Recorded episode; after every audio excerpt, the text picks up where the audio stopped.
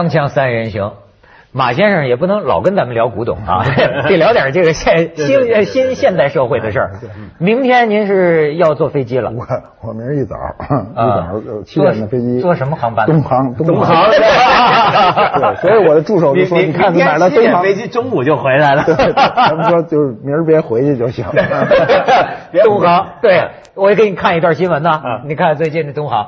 其实现在所有的飞行员对对于这个问题的都有点困惑，但是确实它是因为我觉得是因为国家体制造成的，因为我们的培养体制和和和国外是有巨大的差异的。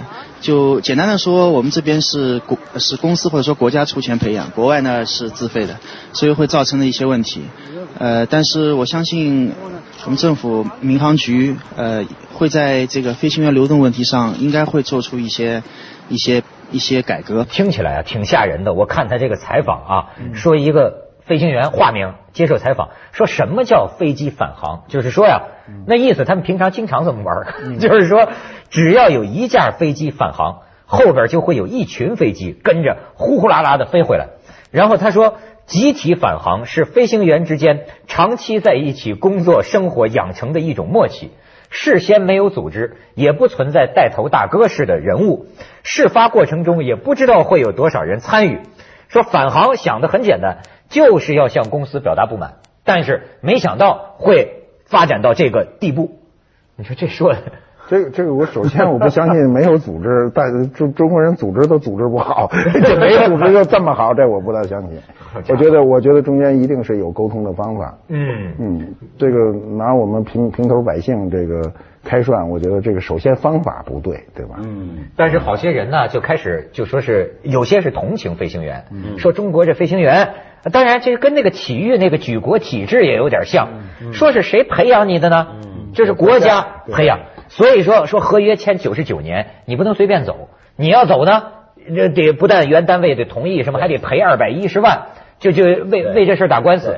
其实很多国家呢，他的飞行员开客机的飞行员，他很多都真的是以前是空军，嗯，退役空军，但这个转换得转的很很好。为什么呢？他转不好啊。这个开惯这个战斗机的人来开客机啊，是很吓人。他会做一些战斗机的动作，对对对，谣传 那不一样。那倒不是，但是他降落那各方面，他以战以在开战斗机的人来讲，他觉得这个很舒服的。嗯。但是对于坐在后头的乘客来讲，感觉是不一样。可是问题就在于，他外国这民航客机啊，他这个飞行员他的地位是很高的，他是一个就得很高尚的一个职业。他特别受尊重，然后呢，他进入这个领域的时候受过很漫长的训练，然后慢慢慢慢慢爬上去成为一个正机师。就我觉得有时候，比如说东航这件事让我看到，我才发现啊，原来我们的飞行员地位是这么低啊。就你觉得他们不像是那种，就是你不像是一个很高尚的那种职业。我看网还可以吧，不低吧。网上还有人给他们算账呢，说你们飞行员，我算算年薪都有上百万的了，就是说挣的不少了。那意思还那那是最最厉害才上百万。我们我们从经济学角度上说啊，谁投资谁受益。那么谁投资的，就是这个飞行员，谁投资培养的？如果是国家投资，或者说航空公司投资，他有权获得这个利益。那么你的契约精神呢？呃，那我们当然一般说起来，中国人的企业精神都不太好，就是一旦自己觉得变成强势的时候，就觉得那个东西很吃亏。我以前签的那个很吃亏，像卖身契，对吧？对。那么这个事情是可以探讨的。我们觉得我们面临着一个动荡改革的时期，我们的这个所所谓动荡是指这个制度的动荡。就是有新的航空公司出现，就是个体的，有的民营的就一架飞机，但是它也得有飞行员，对，而且飞行员的要求又极为高，他的到不光是技术问题，包括这个心理问题、心理问题、思想问题，他很多问题都要解决。那个好，那么多人的性命在那飞机上，他突然有一天他想不开了，我说这坏了，是吧？他想玩，对他心里一定要是健康的。但是像这种就是。呃，据说是呃，这个飞行员是有这个权利的，他可以任意的采取各种方法降落，就是不听任何人的，因为他有权处置这个。他他懂，他他判断情况。嗯但是在没有情况的话，只是因为你心理上的问题，你认为待遇不好，你这样的返航，那我觉得除了他个人要承担，那个航空公司也应该承担对对应的责任。是我想起来，就是前两个月香港的国泰啊，嗯才炒了一个机师嘛。嗯为什么炒了他？那个事儿也说起来也挺闹的。嗯他就是这样子，香港好像国泰不晓得跟什么地方谈妥了，呃，开放天空有一条新的航线，然后国泰的老总啊、高层啊什么都去了，然后去了之后呢，我要庆祝嘛，对不对？庆祝呢就搭第一班这么这条航线的第一班飞机从那个地方飞回香港。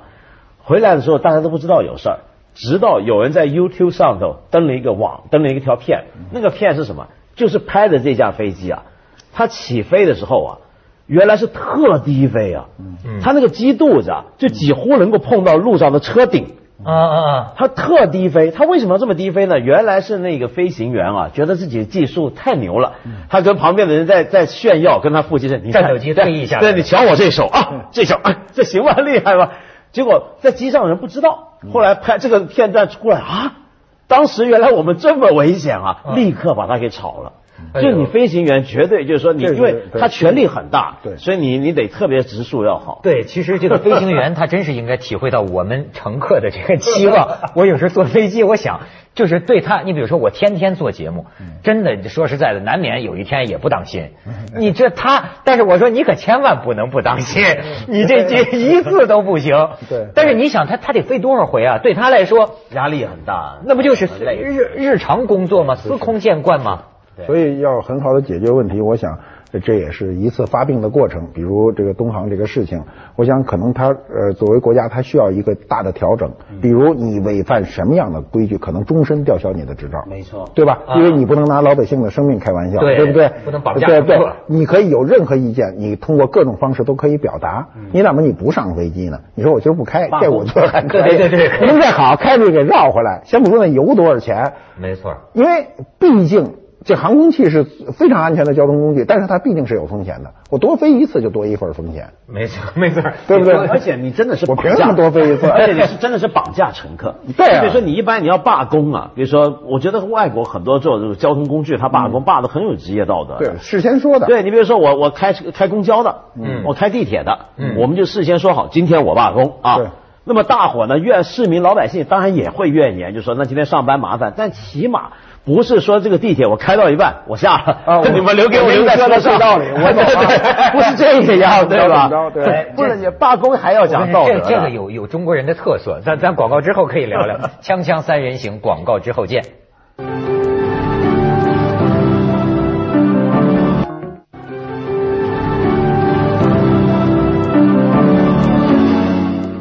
你看他这儿有的飞行员还讲啊，就是说返航的时候没考虑到后果那么严重，只是被逼的没有办法了，才用这种方式和公司抗争。然后说呢，事情已经做了，就是我们也认，不知道最后会怎么处罚。如果有人会被终身禁飞，我们肯定不服气。这是媒体上说，这这这不肯透露姓名的这飞行员聊聊。明明天真得小心。我觉得马爷我觉得他那是云南，他他没。我觉得工人停飞在第一次其实大可不必做这样事，因为它是个资源，是社会资源，不光是个人的事儿啊。嗯我觉得航空公司应该制定出非常详尽的这种规则，就是你的你你得给他有宣泄口，因为咱们都不是飞行员。嗯如果咱咱咱哥仨全是飞行员，咱另一套说法，一定是对不对？嗯屁股决定脑袋，我屁股坐在哪儿，脑袋就就怎么说话，是是是对吧？那么我们站在一个公众的角度是看什么呢？第一，我要求得到一个真实的信息。你返航没关系，你说我不高兴了，我返航了。经理说这哥们儿也够义气了，反正咱陪着咱返回来了。但是你不能告诉我是天气原因，啊你还诓我一道。对对接着呢，第二个诓我的又出来的是航空公司，继续跟你说瞎话。嗯嗯嗯。你当航空公司失去这个信用的时候，那确实特可怕，因为我们都有误机的哎呦经历，太多了痛苦啊，着急啊。完全不可知，不可知不知道是为什么。对啊，能等你问几个小时，都让你等。嗯什么原因不说？对现在有手机，过去还没手机呢。过去现在有手机，说北京天气不好，打一电话说这儿响晴波日的，这也不行 是吧？过去就蒙你，你也不知道，对。孤立无援，在一个地方，所以你心里很不愉快。所以他这件事啊，其实是双方面啊都没做好公关。对就本来你这个呃打工仔要搞工业行动，比如说我要我要返航要罢工，嗯这个东西你要想公关的，就是因为你跟公司抗争，你要想了，我怎么团结多数人站在我这边？你应该想办法让乘客同情你，嗯嗯，对不对？乘客们都支持你，这飞行员去你们跟你们公司干，对不对？你不是把他们变成你的对立面，而这个公司呢，同样的，这公司也要想，呃，我这个飞机飞机师跟我搞对抗。我也想乘客站在我这边，对不对？嗯我想乘客站在我这边的时候，你也不能够把这个乘客拿到对立面，你这会唬他们来骗这他们。个我跟你说，这关联到真是中国人的斗争方式。文道，我我自己啊设身处地的想想我觉得我挺能理解这个啊飞行员的。我不是说同意他啊，为什么啊？因为我想啊。你看，在香港，我们报纸上经常见到什么飞行员罢工啊，空姐儿也罢工啊，对。就是这他在西方，包括好莱坞编剧说我们拿钱少了，然后我们有个工会，我们说清楚罢工了，你的节目就重播吧，是吧？他是这样的。但是你发现没有，在中国，你比如说我举我举个例子哈，好比说，我就发现，假如我对凤凰，很不满意，哎，我就觉得我这个这样，我我在大陆背景下长大的人呢，我绝对不会想到说我拉几个人，我跟凤凰罢工，我不会想这个主意，但是我会想什么主意呢？就给你添一道恶心。嗯你发现没有？中国人过去在单位里，嗯就是我不是说要跟你就对对对着干，我跟你玩阴的，嗯就是工作上给你找点麻烦，哎，哦磨或者磨洋工啊就这种啊，或者给你出点不大不小的事故啊，然后你领导才会注意到我。我好像不会说直接跟领导说我们俩人就罢工了。引起这么大的社会关注，主要的问题就是他劳资之间的关系殃及了第三者，而这第三者呢，全部是蒙在鼓里，他有可能呢对某些人的伤害会非常大，比如我的可能终身的这趟旅游就不再成行。你比如啊对对不对？比如我他有人是旅游去了。像像像云南，嗯那这次你飞机取消一生气，我回来了，可能终身没有机会再去了。你想过这个吗？说不定是我家里头有急事儿。对对，各种问题都会出现。然后呢，航空公司很暧昧的说来说去，最后实在推不出去了，跟承认这个原因了。那好在还是最后承认了，没说气流了，赖在一个找不着的气流身上。呃，很痛。这我当时看到这个时候，我就想，哎呀，我们历史上，你知道我历史上曾经在机场等过四十八小时啊啊在新疆没飞机，然后他先是去了一个飞机，那时候管理更混乱，就是行李什么全都上了飞机了以后呢，还不能给你退下来。然后就弄了一帮新疆姑娘在你跟前吃西瓜跳舞，这这的这两还说还有这那机场就一架飞机，说这飞机是高空漏油，你敢上吗？啊 那是八十年代啊啊，那时候高空高空，他说这么看，我说不漏油啊，我到机场去看嘛。那时候就一架飞机停在停机坪，啊还是跑出来看一眼。看完了说不漏油，他说高空漏，然后吓得也不敢坐，然后等着下一班飞机来，等两天四十八小时，所以现在已然进步不少。了，对。还是有进步的。锵锵三人行，广告之后见。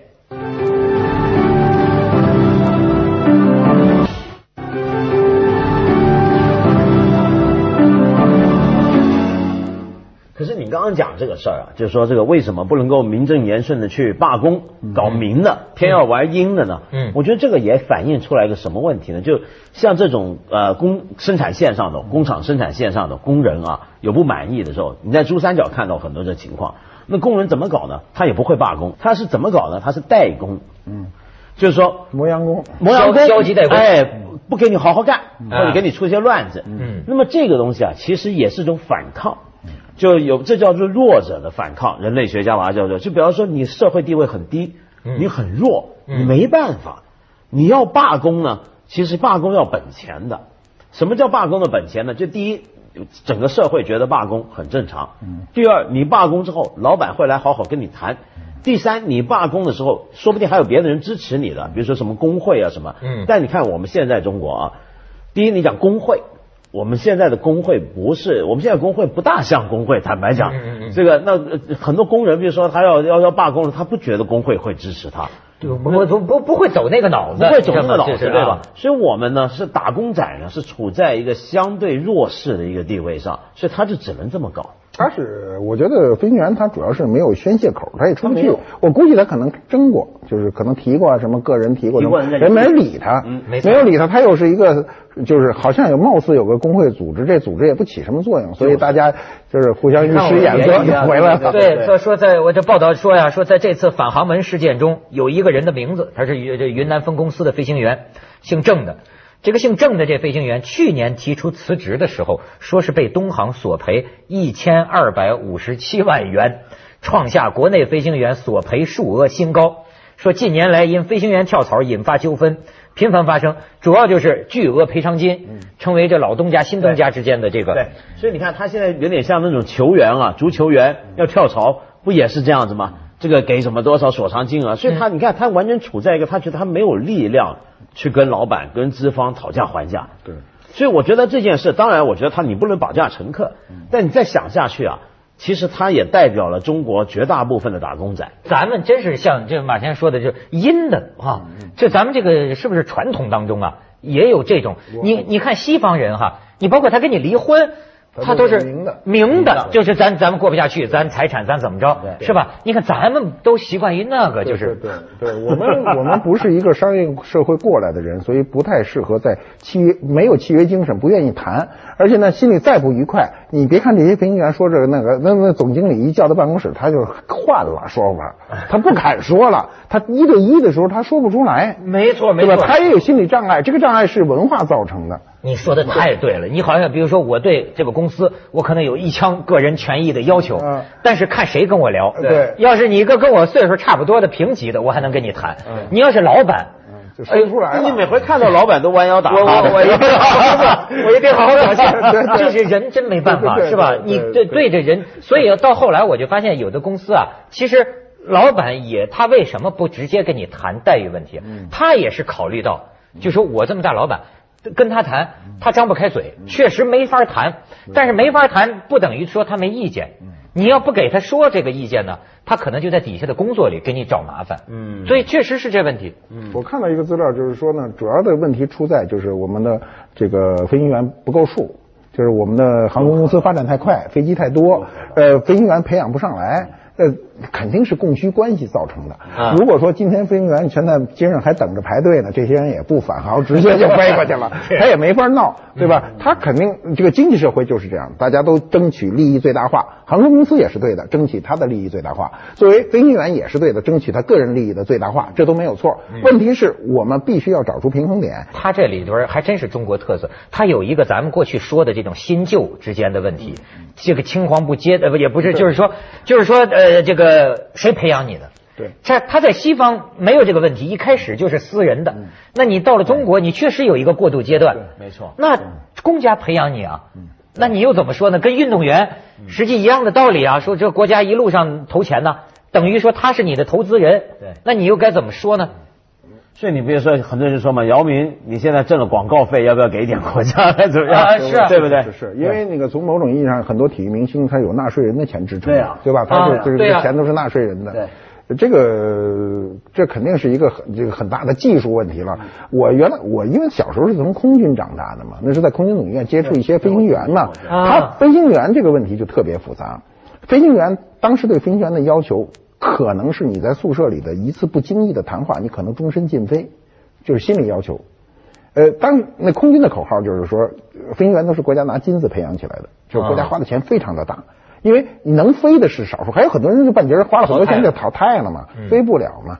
那些人身上也砸了钱的。对，花那个钱得摊在这些能飞的人身上，是是是所以他计算起来不是一千多万吗？他肯定很多计算方法，因为你到法庭上一定要拿出你为什么这么索赔，对对是吧？你的计算方法从何而来？他说我培养了八百个，真正飞的是四百个，那四百个也得搭在他身上，那这个也是。也也是合理的了。那么现在的问题是我们全社会的问题都是说，这个尖端行业是最简单的说，人命关天，它有人命，人命关天呢。它是在天上。嗯，是吧？你不能拿大家开玩笑，你们自己的事儿你们内部解决，别把老百姓全陪绑。